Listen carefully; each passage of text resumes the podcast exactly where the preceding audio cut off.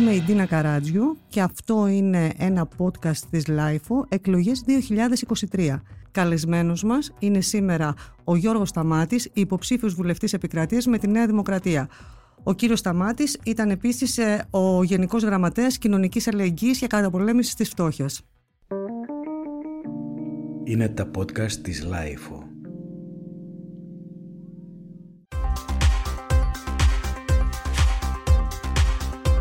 Να καλωσορίσουμε στο στούντιο της LIFO τον κύριο Γιώργο Σταμάτη, υποψήφιο βουλευτή επικρατείας με τη Νέα Δημοκρατία.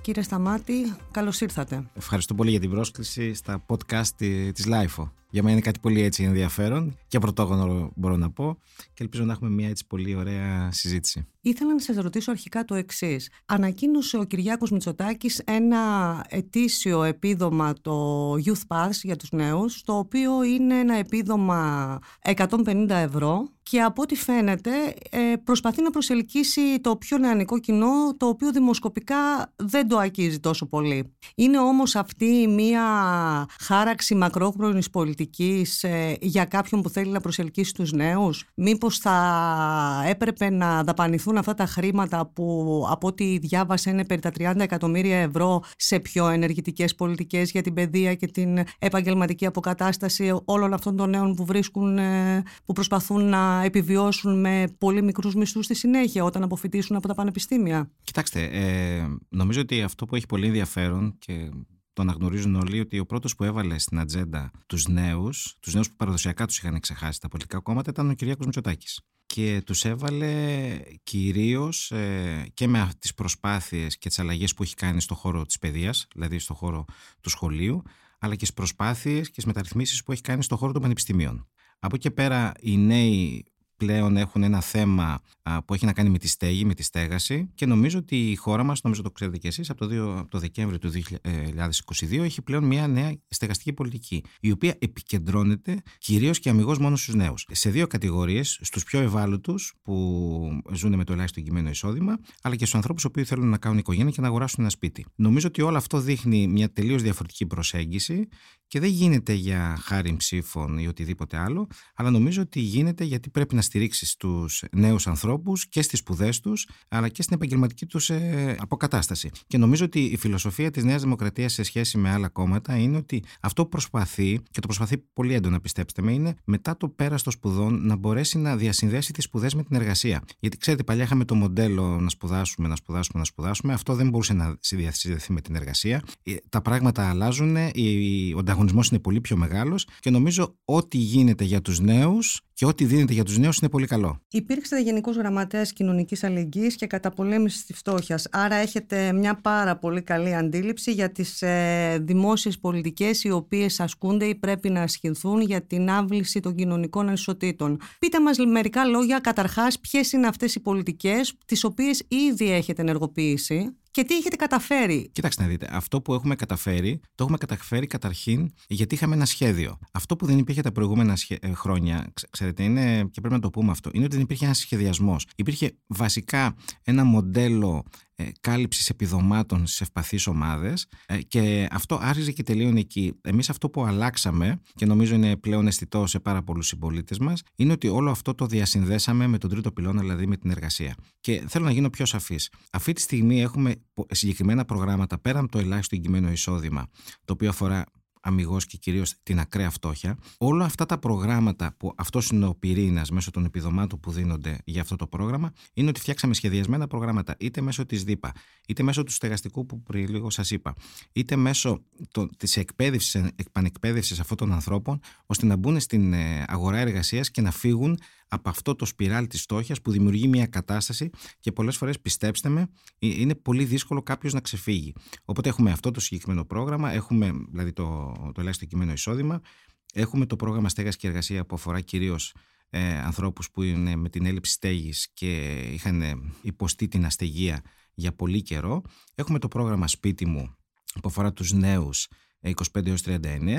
Έχουμε Απ' την άλλη, τα επιδόματα που θέσπισε η κυβέρνηση και ο κ. Μητσοτάκης, το επίδομα γέννησης σε κάθε νέο ζευγάρι που αποκτά ένα παιδί, που τους δίνονται συγκεκριμένα χρήματα για να βοηθήσουν τις, τον πρώτο καιρό για τα πρώτα έξοδα της γέννησης ενός παιδιού. Έχουμε πλέον αυξήσει τις θέσεις του βρεφονιπιακούς σταθμούς, στα κέντρα δημιουργικής απασχόλησης και γενικά έχουμε αυξήσει όλο τον αριθμό ε, των υπηρεσιών που αφορούν την οικογένεια και τους ευάλωτους συμπολίτες μας. Ήθελα να ρωτήσω κάτι για το πρόγραμμα που αναφέρετε προηγουμένως, ε, το στεγαστικό για τους νέους από 25 έως 39 ετών. Λέγεται ότι αποτυγχάνει διότι δεν υπάρχουν διαθέσιμες οι κατοικίες, ούτως ώστε είναι πολύ ενδιαφερόμενοι και λίγες οι κατοικίε με τα κριτήρια που θέτεται. Έχει γίνει μεγάλη κριτική δηλαδή. Γίνεται μεγάλη κριτική και γίνεται δυστυχώς μια κριτική από ανθρώπους οι οποίοι δεν είχαν ποτέ προβλέψει μια τέτοια πολιτική για αυτούς τους ανθρώπους και έρχονται αυτή τη στιγμή να κατηγορήσουν την κυβέρνηση. Ξέρετε, για μένα αυτό είναι προσβλητικό για αυτούς τους ανθρώπους. Είναι πολύ προσβλητικό για αυτούς τους ανθρώπους τη ηλικία 25 έως 39 που πήγαν στις τράπεζες, καταθέσαν τα χαρτιά τους, ήδη έχει γίνει η προέγκριση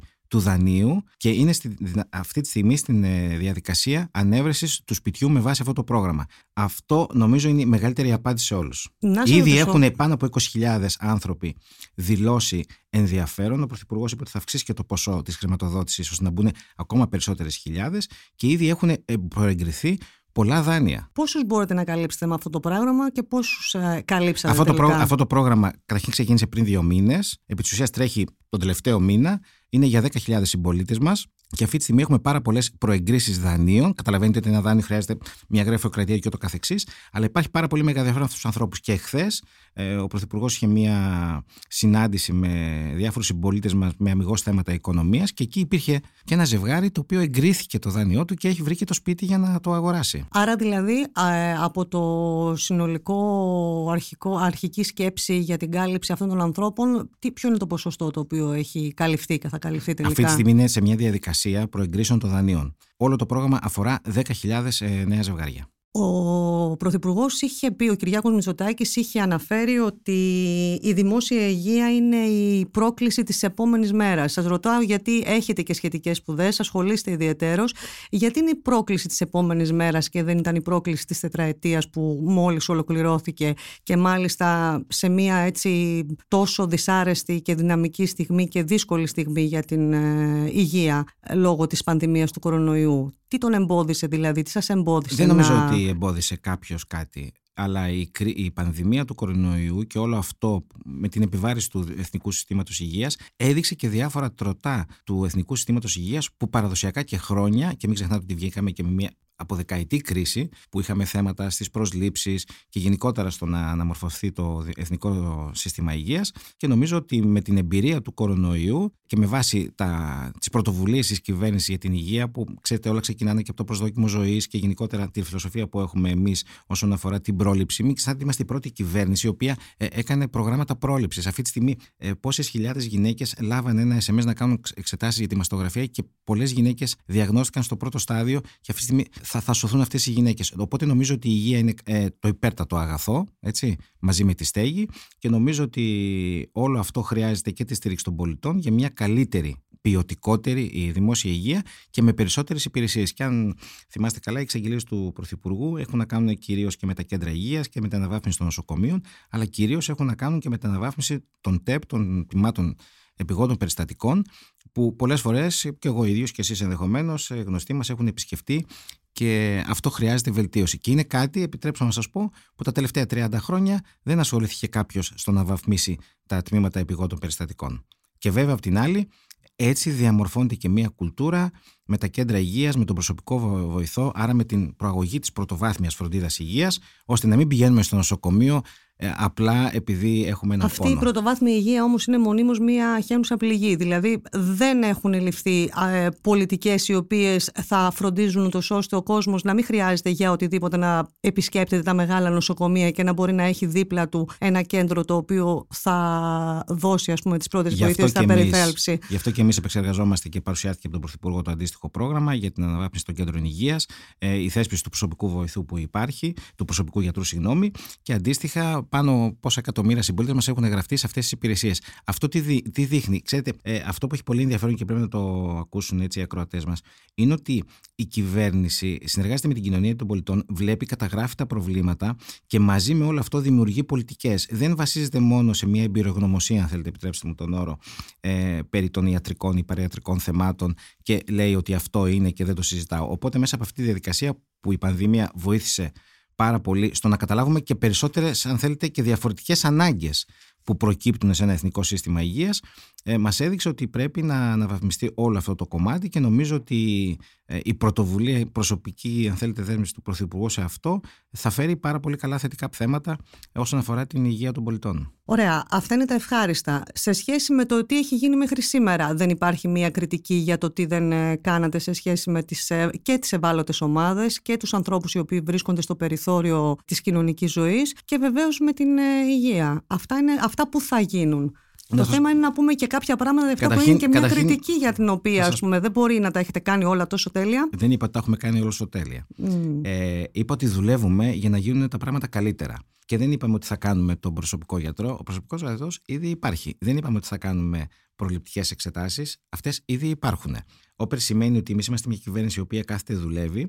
Ακόμα και όταν υπάρχουν λάθη, προσπαθούμε να τα βελτιώσουμε. Και επιτρέψτε μου να σας πω, μιας και αναφέρεστε σε κοινωνικά, αν θέλετε, αποκλεισμένες ομάδες και ευάλωτες ομάδες του πληθυσμού. Ξέρετε, πριν τέσσερα χρόνια, πριν έρθουμε στη, στην κυβέρνηση, πριν, πριν ο λαός ψηφίσει τον Κυριάκο Μητσοτάκη, ξέρετε ότι οι άστιγοι συμπολίτες μας, όντας ωφελούμενοι του ελάχιστου εγκυμένου εισοδήματος, δηλαδή τα 200 ευρώ, όταν πηγαίναν σε ένα ξενώνα, τους κοβόταν το επίδομα; Και αυτοί οι άνθρωποι δυστυχώς προτιμούσαν να μένουν στο δρόμο για να έχουν τα 200 ευρώ, γιατί θεωρούταν, πώς να το πω, α, ιδεολόγοι, ανθρωπιστές και οι ευαίσθητοι της κοινωνίας θεωρούσαν ότι αυτή, ο ξενώνα είναι σπίτι, οπότε κοβόταν αυτό το, το επίδομα. Και όταν εμείς πήραμε την πρωτοβουλία να το αλλάξουμε αυτό και να δώσουμε ανάσα σε αυτούς τους συμπολίτες μας, γιατί ξέρετε, δεν είναι μόνο τα χρήματα η στέγη, είναι και πώς περιβάλλει την πολιτική σου πάνω σε αυτούς τους ανθρώπους.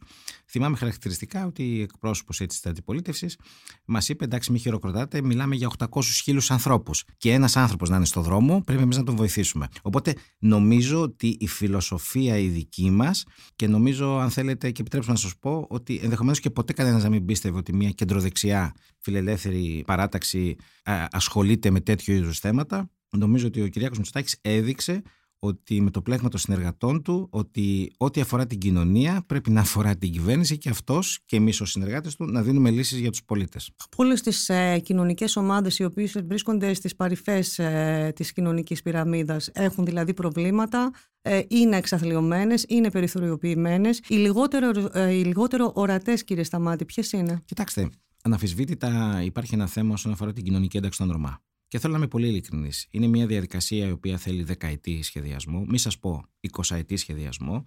Ε, Εμείς έχουμε εκπονήσει μια πολύ συγκεκριμένη στρατηγική, που είναι η στρατηγική της χώρας, δεν είναι η στρατηγική της Νέας Δημοκρατίας.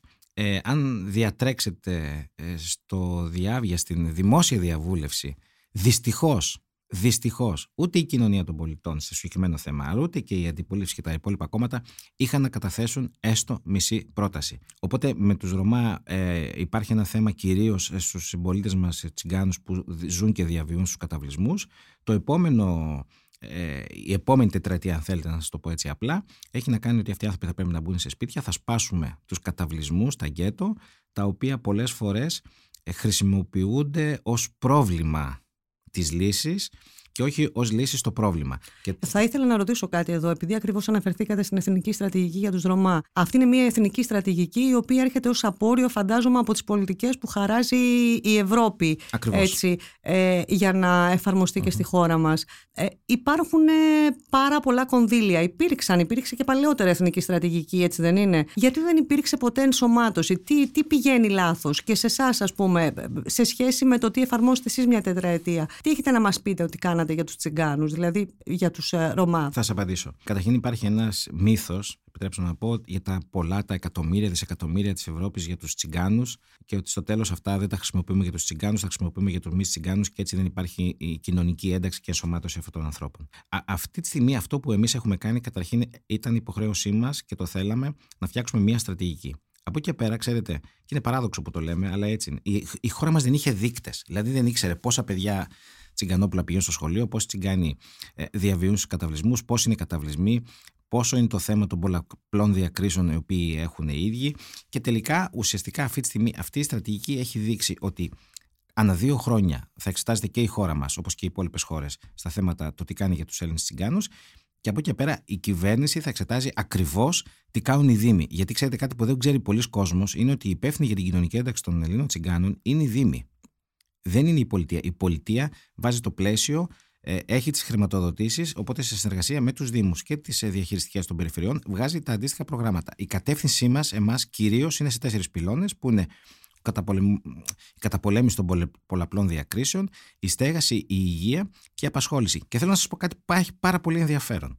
Υπήρχαν από την προηγούμενη προγραμματική περίοδο 15 περίπου εκατομμύρια για να ανοίξουν επιχειρήσεις οι Έλληνες τσιγκάνοι. Και τι έγιναν αυτά τα 15 εκατομμύρια; Ε, αυτά τα 15 εκατομμύρια που την προηγούμενη προγραμματική περίοδο η κυβέρνηση του ΣΥΡΙΖΑ δεν ασχολήθηκε, δεν έκατσε στο τραπέζι να τα βγάλει, να σας το πω απλά, να δουλέψει. Εμείς αυτή τη στιγμή έχουμε βγάλει σε όλες τις περιφέρειες που είναι στο πρόγραμμα θέσεις για να φτιάξουν οι Έλληνες τσιγκάνοι δικές τους επιχειρήσεις με χρηματοδότηση 14.800 ευρώ. Αυτό είναι το ένα. Με συγχωρείτε, αυτό το 14.800 ευρώ δεν αφορά μόνο τους τσιγκάνους; Αφορά μόνο τους τσιγκάνους. Αυτό το πρόγραμμα που σας λέω, τους, ναι. που είναι ευρωπαϊκά χρήματα, αφορά αμυγός και μόνο τους Έλληνες τσιγκάνους. Που σημαίνει ότι η προηγούμενη κυβέρνηση δεν έκατσε να δουλέψει μαζί με τις περιφέρειες και αυτό που είναι πολύ σημαντικό είναι ότι εμείς αυτό που αν θέλετε μα, μας διαφέρει και από, το, από τους προηγούμενους είναι ότι εμείς κάτσαμε στο τραπέζι με όλους τους υπεύθυνους stakeholders όλων αυτών των ε, θεμάτων και των προγραμμάτων για να βρούμε λύσεις. Και να, να ξέρετε κάτι, και εκεί που βρήκαμε στεναρές αντιδράσεις και από τους ίδιους τους Τσιγκάνους, αλλά και από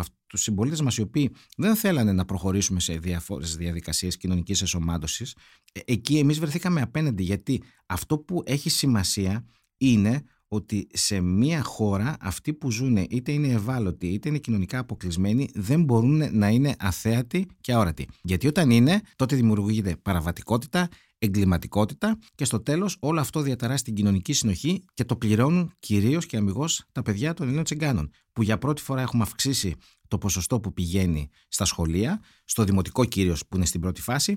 Έχουμε αυξήσει λίγο το ποσοστό στο γυμνάσιο για να πάμε μετά στο Λύκειο. Και κυρίως πλέον και μέσω του Ταμείου Ανάκαμψης έχουμε βγάλει πολύ συγκεκριμένα πράγματα, τα οποία είναι για να διασυνδεθούν αυτοί οι άνθρωποι με την εργασία. Αυτά, ξέρετε, πολλές φορές ε, δεν είναι και της πρώτης γραμμής που μπορεί να απασχολούν γενικά τους δημοσιογράφους, το κοινό. Κυρίως είναι σε επαιτειακά, αν θέλετε, αφιερώματα, αν συμβεί κάτι ακραίο ή κάτι πολύ καλό, να ασχοληθεί κάποιος. Η κοινωνική πολιτική σε αυτό το πεδίο, με αυτές τις ειδικές ομάδες του πληθυσμού, είναι κάθε μέρα στο πεδίο, κάθε μέρα συνεργασία με όλους τους φορείς και κάθε μέρα με τους ίδιους αυτούς τους ανθρώπους για να βρεις πολύ και συγκεκριμένες λύσεις. Άρα δηλαδή αυτή τη στιγμή έχετε αυτά αποτελέσματα όσον αφορά λέτε στην εκπαίδευση των ε, Ακριβώς παιδιών και έχουμε και πολύ λιγότερους από ό,τι στο παρελθόν τα τελευταία τέσσερα χρόνια τους λεγόμενους πρώιμους γάμους δηλαδή γάμους εθιμικούς που γίνονται στους πληθυσμούς Ρωμά ώστε να μην παντρεύονται τα παιδιά 12, 13, 14 ετών Άρα το παιδί γίνεται γυναίκα, αντιλαμβάνεστε, γίνεται μητέρα, παρατάει αν είχε πάει στο σχολείο και αυτό είναι ένα σπιράλ που είναι διαγενειακό, οπότε θα κάνει και αυτό που έκανε και η μητέρα της και το καθεξής. Ε, αυτό δεν έχει εξαλειφθεί, αυτό είναι σε εντονούτα τους. Ε, ισχύει και ισχύει, ισχύει στο ισχύει, Ισχύει, αλλά δεν ισχύει στο, στο βαθμό και στο φαινόμενο που είχε αναπτυχθεί κατά το παρελθόν. Και ξέρετε είναι πολύ σημαντικό και πρέπει να το πούμε. Εμείς είχαμε βγάλει ένα πρόγραμμα της κοινοφελούς εργασίας που αμυγός ήταν ευάλωτοι συμπολίτες μας ε, να δουλέψουν σε Δήμους. Ξέρετε πόσες Ελληνίδες τσιγκάνες δουλεύουν αυτή τη στιγμή καθαριότητα στους Δήμους; Αυτό για να, για να το πετύχουμε, γιατί πολλές φορές κοιτάμε το δίκτυο, πόσοι δουλεύουν, σημαίνει ότι η κυβέρνηση έκανε σε συνεργασία με τους Δήμους, με μη κυβερνητικές οργανώσεις, με τη Γενική Γραμματεία, την ενδυνάμωση αυτών των γυναικών στο να δεχθούν να μπουν σε αυτή τη διαδικασία, στο να δηλώσουν έτσι, στο να πάνε στη δουλειά, και όταν πηγαίνουν στη δουλειά είναι ορατές. Πάντως, κύριε Σταμάτη, το μεγαλύτερο πρόβλημα είναι το στεγαστικό με τους Ρωμά. Το, το οποίο, μεγα... Α, χαίρομαι που το ε, λέτε. Και επειδή ακριβώς αν δεν υπάρξει λύση στο στεγαστικό, αποκλείται να υπάρξει και ενσωμάτωση. Και το ξέρετε Ακριβώς. πολύ καλύτερα Απλά από μένα. Το στεγαστικό, αυτό. συμφωνώ, γι' αυτό σας είπα ότι θα σπάσουμε τα γκέτο και το στεγαστικό και το έχουμε διαμηνήσει προς πάθα κατεύθυνση στους φίλους μας Τσιγκάνους. Δεν μπορεί να γίνει κατά πολύ μεγάλο ποσοστό, σε ορισμένες περιπτώσεις προφανώς και πρέπει να γίνει υπό τη μορφή μετεγκατάσταση και της βελτίωσης των υποδομών. Δεν μπορεί να γίνει αμυγός να πάρουμε έναν καταβλισμό όπως είναι και να ξαναφτιάξουμε μια άλλη πόλη, αν θέλετε, να ξαναμείνουν όλοι μαζί. Θα πρέπει να μείνουν σε διαμερίσματα και εκεί βέβαια ο αγώνας που πρέπει να κάνουμε και αν θέλετε και η βοήθεια η δική σας ως δημοσιογράφοι είναι να ενημερώσουμε και τους υπόλοιπους συμπολίτες μας ότι και αυτοί είναι Έλληνες πολίτες και αυτοί πρέπει να μπορούν και να μένουν δίπλα μας. Είχατε κάποια πρόοδο στην τετραετία αυτή σε σχέση με το στεγαστικό ζήτημα. Ε, είχαμε, δεν είχαμε τη μεγάλη, γιατί αντιλαμβάνεστε ότι μέσα. Φανταστείτε ότι την περίοδο του κορονοϊού η έννοια μας ήταν να εμβολιάσουμε τους Έλληνες τσιγκάνους που ήταν στους στους ε, καταβλισμούς. Απ' την άλλη, υπάρχουν κάποιες παγιωμένες αντιλήψεις και μέσα στις κοινότητες των Ρωμά και δυστυχώς δεν έχουμε μια ανεπτυγμένη κοινωνία των πολιτών όσον αφορά τα θέματα των Ρωμά. Και επιτρέψτε να σας πω και κάτι άλλο, μια σας ασχολείστε με τα κοινά. Δεν νομίζω ότι έχετε δει και ποτέ σας κάποια φεμινιστική οργάνωση ε, ή κάποια οργάνωση η οποία διεκδικεί τα δικαιώματα ευάλωτων συμπολιτών μας να έχει σηκώσει, αν επιτρέψουμε τον όρο, παντιέρα για τα δικαιώματα των Ρωμά είτε για τις συνθήκες που ζουν είτε για την καταπάτηση των δικαιωμάτων τους και ξέρετε είμαστε η μοναδική κυβέρνηση που αυτή τη στιγμή ε, φτιάξαμε ένα συγκεκριμένο πρόγραμμα και βγάζουμε ταυτότητες λόγω των αστικοδημοτικών προβλημάτων που είχαν στους Έλληνες τσιγκάνους. Τι θέλετε να πείτε δηλαδή ότι οι Ρωμά δεν υποστηρίζονται από άλλες οργανώσεις οι οποίες... Ακριβώς, ε... ακριβώς, ακριβώς. Ακριβώς. Εγώ τέσσερα χρόνια γενικός γραμματέας. Δεν ήρθε μια γυναικεία οργάνωση που διεκδικεί τα δικαιώματα των γυναικών, οποιασδήποτε φύσεως, να μου αναφέρει ότι εδώ έχουμε θέματα που, πώς να το πω, που παντρεύονται μικρά τα κορίτσια, που η γυναίκα δεν έχει θέση μέσα στη, στην κοινωνία, αν θέλετε, τον, τον Ρωμά, που έχει, έχουμε τη βία ή οτιδήποτε άλλο. Άρα πολλές φορές βλέπετε... Και όλα αυτά τα προγράμματα γυναικείας ενδυνάμωσης στα οποία συμμετέχουν οι γυναίκες, στα οποία βοηθάνε οι γυναίκες, επιστημόνισσες, δεν είναι... Άλλο τα προγράμματα τα οποία έρχονται μέσω χρηματοδότησης, οπότε οποιοδήποτε φορέας που ε, εκπληρεί τους κανόνες συμμετέχει, και άλλο στην διεκδίκηση. Δεν μπορεί να ναι. γίνεται η διεκδίκηση αλλά κάρτ. Πάντως για να κλείσουμε το θέμα το Ρωμά ήθελα να ρωτήσω κάτι ακόμα. Επειδή πέρα από τις πολιτικές τις οποίες και εμείς τώρα περιμένουμε από εσάς τώρα αποτελέσματα αφού μου λέτε από το στεγαστικό δεν έχουμε ακόμα προχωρήσει ας πούμε δραστικά ήθελα να ρωτήσω τι γίνεται με τον αντιτσιγκανισμό που κυριαρχεί στην ελληνική κοινωνία και πώς καταπολεμάται αυτός; Νομίζω εμέσως έδωσα μία απάντηση. Εμείς στην Εθνική Στρατηγική δεν χρησιμοποιούμε τον όρο αντιτσιγκανισμό, χρησιμοποιούμε τον όρο πολλαπλές διακρίσεις. Ε, η αλήθεια είναι, και δεν έχει να κάνει μόνο με τους συγκάνου, έχει να κάνει γενικότερα με την ευαλωτότητα των ε, ευπαθών πληθυσμών, να το πω έτσι, ότι υπάρχουν κάποια στερεότυπα. Δεν ξέρω αν θυμάστε πριν πολλά χρόνια, ένας άστεγος συμπολίτης μας ήταν συνδεδεμένος στην αντίληψη του κόσμου με την παραβατικότητα. Όταν κάποιος άνθρωπος ο οποίος είχε πάει στη φυλακή, βγήκε από τη φυλακή, δεν είχε κανένα να τον περιμένει, οπότε έμεινε στον δρόμο.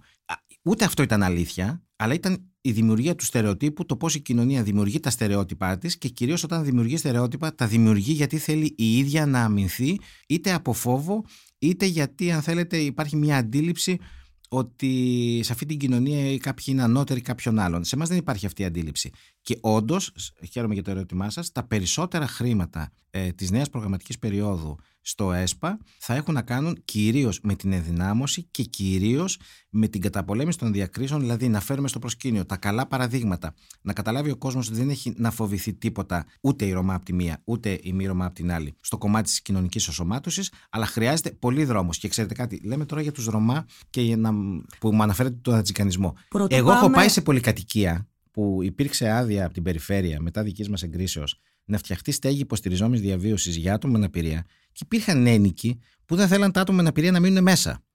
Άρα το θέμα δεν είναι μόνο να εκπαιδεύσουμε την κοινωνία για τους Ρωμά, είναι να εκπαιδεύσουμε την κοινωνία γενικά το πώς και πώς πρέπει, γιατί αυτό είναι το σωστό, να δέχεται τη, διαφορετικότητα.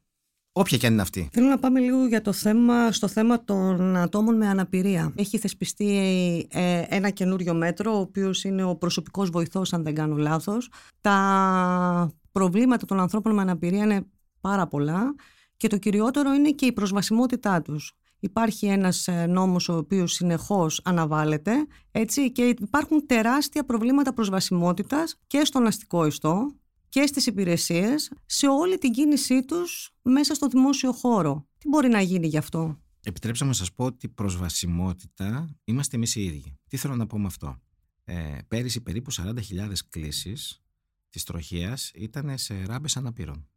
Ήταν δηλαδή συμπολίτες μας, χωρίς αναπηρία, που δεν σεβάστηκαν να σταθμεύσουν το, το αυτοκίνητό τους σε ένα χώρο που ανήκει στα άτομα αναπηρία. Άρα και εδώ υπάρχει δρόμος να γίνει. Αλλά ξέρετε, η προσβασιμότητα, γιατί πολλές φορές λέμε προσβασιμότητα, προσβασιμότητα. Το νέο μοντέλο είναι συμπερίληψη. Δεν είναι μόνο η προσβασιμότητα στο να πάει κάποιος από το σπίτι του σε μια δημόσια υπηρεσία και να εξυπηρετηθεί. Προφανώς είναι και αυτό. Είναι, και το παράδειγμα που σας έφερα πριν, ότι όλες μας οι πολιτικές, όλες μας αν θέλετε οι καθημερινές ε, προεκτάσεις της ζωής μας να είναι ε, ορατές και να είναι προσβάσιμες για τα άτομα με αναπηρία. Ακριβώς. Σχεδιάζουμε λοιπόν για όλους. Αυτός είναι ο σωστός όρος. Πώς σχεδιάζεται λοιπόν για όλους; Λοιπόν, θα σας ένα παράδειγμα. για να τους συμπεριλάβετε. Θα σας, θα σας πω ένα παράδειγμα, ε, ένα από τα πράγματα που κάναμε, τα οποία ενδεχομένως και εμείς να έπρεπε να τα επικοινωνήσουμε ακόμα περισσότερο.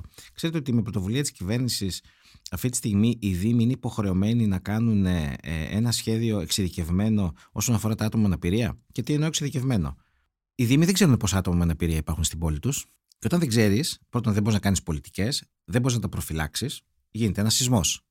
Πόσα άτομα με οπτική αναπηρία μένουν σε ένα Δήμο, πόσα άτομα με σκρίζε κατά πλάκας μένουν σε ένα Δήμο, πόσα άτομα κοφά ε, μένουν σε ένα Δήμο; Αυτή είναι η φιλοσοφία που εμείς προσπαθούμε να αλλάξουμε. Είναι μια φιλοσοφία της δεκαετίας και επιτρέψτε να σας πω ότι έχουμε πάρει και τα εύσημα από την Ευρωπαϊκή Επιτροπή σε όλο αυτό το επίπεδο που συνεργαζόμαστε. Και βέβαια, κορονίδα όλων των πολιτικών μας, αν θέλετε, είναι το πρόγραμμα του προσωπικού βοηθού, που βοηθάει τα άτομα στην ανεξάρτητη τους διαβίωση και τη συμπερίληψή τους στην κοινότητα. Και νομίζω είναι κάτι το οποίο ούτε ακόμα και το αναπηρικό κίνημα, επιτρέψτε να σας πω, είχε διεκδικήσει τόσα χρόνια. Ξέρετε ότι αυτή τη στιγμή η χώρα μας έχει εννέα εκπαιδευτές κινητικότητας για τα άτομα με πτυχία αναπηρία. Η τελευταία εκπαίδευση είχε γίνει το 1992. Περάσαν τόσα χρόνια και ο Δή ασχολήθηκε. Ο μόνος που ασχολήθηκε ήταν ο Κυριάκος Μητσοτάκης. Αυτή τη στιγμή έχουμε την εκταμείευση των χρημάτων. Θα βγει το πρόγραμμα για 40-50 εκπαιδευτές που δεν θα είναι μόνο στην Αθήνα και στην Θεσσαλονίκη, θα είναι στη Δράμα, στην Κοζάνη, που σημαίνει ότι σαν συμπολίτες μας που θα έχει θέμα με την ε, αναπηρία του την οπτική, θα μπορεί να σε εκπαιδευτεί, ε, να τον εκπαιδεύσει στην κινητικότητα.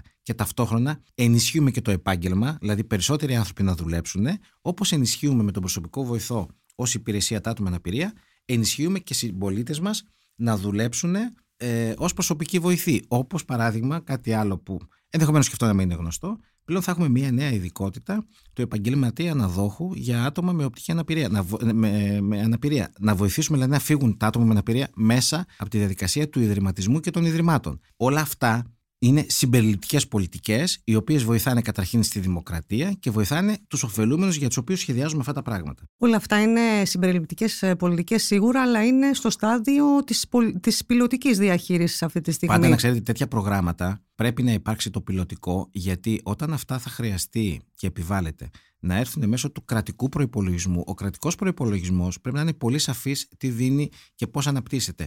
Εμείς δεν μπαίνουμε στη λογική να πούμε ότι θα κάνουμε αυτό, θα κάνουμε εκείνο και να έρθει το 2024, το 2025 για να πούμε Α, τώρα είχαμε κάνει ένα πρόγραμμα, αλλά τώρα μας χρειαζόμαστε μισό δις. Τι κάνουμε, Όχι, αυτά έχουν ένα σχεδιασμό και σε όλες τις χώρες που έχουν δουλέψει αυτά μόνο μέσω της πιλωτικής εφαρμογής για να πας στο ολικό. Αυτό είναι προφανές και το καταλαβαίνω ότι χρειάζεται η πιλωτική εφαρμογή, αλλά πότε θα δούμε περισσότερους βοηθούς στα άτομα με αναπηρία, τα οποία θα πάρει πια μια καθολική εφαρμογή το μέτρο; Αυτή τη στιγμή τρέχει το πιλωτικό στην Αττική, ε, 10 του μηνός θα βγει ε, να δηλώσουν για την υπόλοιπη Ελλάδα, άρα οι 2.000 εξυπηρετούμενοι ωφελούμενοι άτομα με αναπηρία θα τους δείτε να είναι μέσα στις πόλεις μας, μέσα στις δουλειές μας, να γίνουν και συνάδελφοί μας, γιατί πολλοί από αυτούς δυσκολευτήκαν στο να πάνε στις θέσεις εργασίας λόγω της προσβασιμότητας, λόγω ότι ε, δεν είχαν τη δυνατότητα εξαιτίας κυρίως της βαριάς αναπηρίας. Οπότε, όσους περισσότερους ανθρώπους δούμε μέσω του προσωπικού βοηθού, θα έχουμε πετύχει το σκοπό μας. Κύριε Σταμάτη, ε, έχω την εξής πληροφόρηση ότι κατά την προηγούμενη προγραμματική περίοδο είχε εγκριθεί ένα πάρα πολύ σημαντικό πρόγραμμα που αφορούσε ε, στέγαση, συμβουλευτική και ψυχολογική ε, στήριξη ατόμων ΛΟΑΤΚΙ τα οποία ε, γνώριζαν, βίωναν ρατσισμό και είχαν εκδιωχθεί ακόμα και από το οικογενειακό τους περιβάλλον. Τι έχει γίνει αυτό το πρόγραμμα, έχει προχωρήσει, το έχετε τρέξει, χαίρομαι υφίσταται, χαίρομαι, υφίσταται; Ή είναι απλώς μια πληροφορία; Χαίρομαι γιατί προφανώς έχετε καλό ρεπορτάζ και ασχολείστε με αυτά τα θέματα. Την προηγούμενη προγραμματική περίοδο, όντως υπήρχαν τέτοιου είδους project, τα οποία ε, η προηγούμενη κυβέρνηση δεν έκατσε μαζί με την ε, περιφέρεια ε, να βγάλει τέτοιου είδους προγράμματα. Εμείς κάτσαμε, δουλέψαμε μαζί με την περιφέρεια και αυτή τη στιγμή είναι το τεχνικό δελτίο, αναμένουμε μέσα στι επόμενες μέρες προφανώς μέσα σε αυτό το μήνα από ό,τι μας έχουν ενημερώσει, ε, να βγει ο ανάδοχος του έργου, το οποίο τι θα είναι, θα είναι τηλεφωνική γραμμή, ψυχοκοινωνική στήριξη και στέγαση για άτομα που είναι της ΛΟΑΤΚΙ κοινότητας, να το πω έτσι, ε, αλλά τα οποία έχουν βιώσει τον κοινωνικό αποκλεισμό. Πολλές φορές, αν θέλετε, έχουν εκδιωχθεί και από το σπίτι τους λόγω της διαφορετικότητας. Και επειδή χρειάζεται πολύ συγκεκριμένες υπηρεσίες ως προς αυτό, εμείς κάτσαμε και δουλέψαμε και βγάλαμε αυτό το πρόγραμμα. Αυτό είναι πολύ σπουδαίο. Και, δεν είχε γίνει νωρίτερα αυτό, αφού, λέτε ότι, αφού λέμε ότι ήταν από την προηγούμενη προγραμματική Γιατί περίοδο. Γιατί κάποιος έπρεπε να κάτσει να δουλέψει, να συνεργαστεί και να βγάλει αυτό το πρόγραμμα. Ξέρετε, όταν η χώρα μας διεκδικεί τα κονδύλια του ΕΣΠΑ και εγκρίνονται, έχει του κύριους στόχους τη στόχευση. Από εκεί και πέρα πρέπει να κάτσεις να εξειδικεύσεις και μέσω των περιφερειών να βγουν τα αντίστοιχα προγράμματα. Δηλαδή, να θα φέρω ένα παράδειγμα. Στόχος μας είναι να έχουμε ακόμα, παράδειγμα, λέω, πέντε υπνοτήρια αστέγων. Αν δεν κάτσεις να δουλέψεις, Πού θα είναι αυτά τα υπνοτήρια, πώς θα είναι αυτά τα υπνοτήρια, τι υπηρεσίες θα προσφέρουν; Και στο τέλος να βγει η προκήρυξη ώστε να έρθει ο ανάδοχος για να έχει το υπνοτήριο, προφανώς αυτά τα χρήματα δεν θα έχουν ε, δεν θα χρησιμοποιηθούν και στο τέλος της ημέρας αυτό που μας ενδιαφέρει είναι ότι δεν θα έχουμε πέντε νέες δομές για τους αστέγους και οι συμπολίτες μας που είναι άστεγοι δεν θα μπορούν να μπουν σε αυτές τις δομές. Άρα, πείτε με δύο κουβέντες ακόμα. Στην προκειμένη περίπτωση, ποιος δεν δούλεψε για να βγει αυτό το πρόγραμμα, ένα, και τι θα προσφέρει και σε πόσους ανθρώπους; Κοιτάξτε, ε, δεν δούλεψε προφανώς η περιφέρεια με την προηγούμενη κυβέρνηση σε, στα θέματα αυτά. Από εκεί και πέρα, ε, εμείς, ε, η στόχευση που έχουμε κάνει είναι περίπου γύρω στις 700-800 και θα το συνεχίσουμε από τη στιγμή που θα λειτουργήσει. Γιατί ξέρετε, πρέπει να βλέπεις και πώς λειτουργεί κάτι και με τις ανάγκες. Θα το συνεχίσουμε και την επόμενη προγραμματική περίοδο. Οπότε, στα διαμερίσματα αυτά και στη η τηλεφωνική γραμμή, καταλαβαίνετε, και η ψυχοκοινωνική στήριξη αφορά πολύ μεγαλύτερο εύρος ανθρώπων. Τα διαμερίσματα αφορούν πολύ λιγότερο εύρος ανθρώπων. Αντίστοιχα, όμως, θέλω να σας πω ότι έχουμε ήδη και ωφελούμενους που χρησιμοποιούν άλλες δομές πέριξ του δίκτυου προστασίας που έχουμε φτιάξει, που εξυπηρετεί ανθρώπους από τη ΛΟΑΤΚΙ κοινότητα που έχουν ε, υποστεί τον ακραίο, αν θέλετε, κοινωνικό αποκλεισμό και στιγματισμό. Μάλιστα. Και μην ξεχνάτε τα προγράμματα που πρώτη φορά η κυβέρνηση Νέας Δημοκρατίας τα έκανε. Ε, λυπάμαι αν δυσαρεστώ κάποιος, αλλά άνθρωποι από την τρανς κοινότητα μέσω προγραμμάτων του ΕΔΕΘ δουλέψαν πρώτη φορά μέσω της Νέας Δημοκρατίας. Είναι πολλές οι περιπτώσεις ανθρώπων. Είναι αρκετές οι περιπτώσεις. Είναι αρκετές οι περιπτώσεις και καταλαβαίνετε ότι σε αυτές τις περιπτώσεις δεν χρειάζεται να μπαίνεις ε, στο επίπεδο των δεικτών να πεις ότι ήταν 4, 5, 6, 7, 8. Και ένας συμπολίτης μας που ήταν κοινωνικά αποκλεισμένος και μέσω αυτής της διαδικασίας βρήκε δουλειά, βρήκε στέγαση και ατενίζει διαφορετικά το, το μέλλον του, είναι επιτυχία.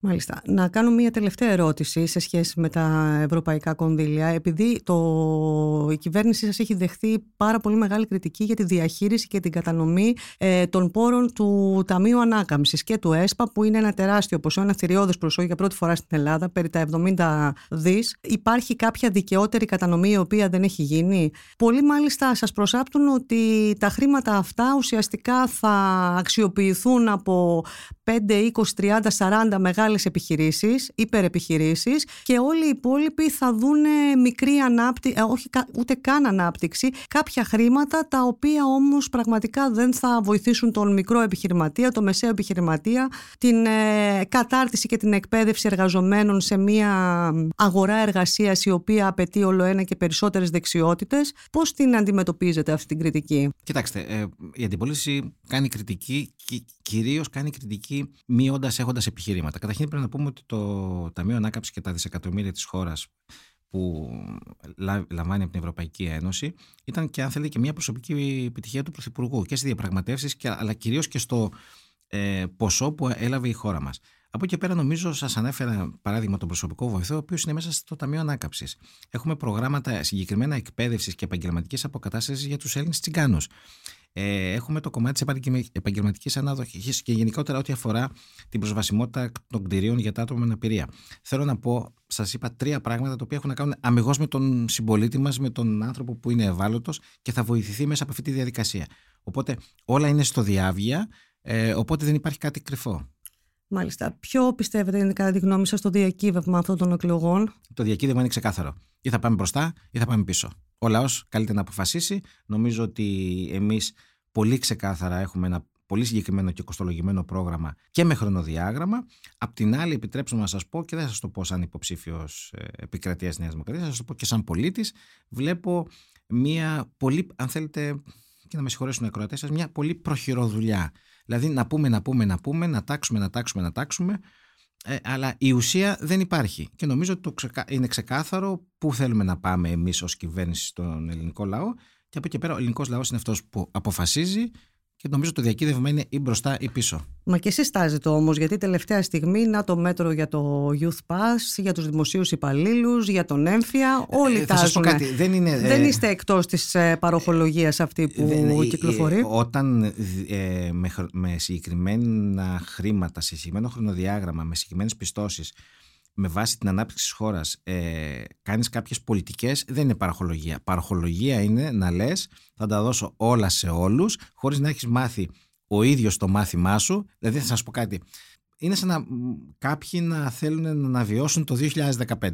Δεν νομίζω ότι θα πρέπει να τους αφήσουμε και να σας πω και κάτι άλλο προσωπικό. Εγώ δεν θέλω να αφήσω τους γονείς μου να ξαναπάνε στο ATM γιατί κάποιος θέλει να παίζει με τη χώρα, γιατί νομίζει ότι η χώρα είναι κάτι, ε, ένα ιδεολόγημα που του ανήκει. Μα ο Αλέξης Τσίπρας έχει ξεκαθαρίσει ότι δεν ε, είναι κατά αυτής της ε, πολιτικής και ότι δεν ε, τίθεται τέτοιο ζήτημα. Δεν νομίζω και, και από τις δημοσκοπήσεις και από τις μετρήσεις ότι ο κόσμος πείθεται ότι είναι κατά αυτών των πολιτικών. Μάλιστα. Σας ευχαριστούμε πάρα πολύ για την παρουσία σας εδώ. Εγώ σας ευχαριστώ.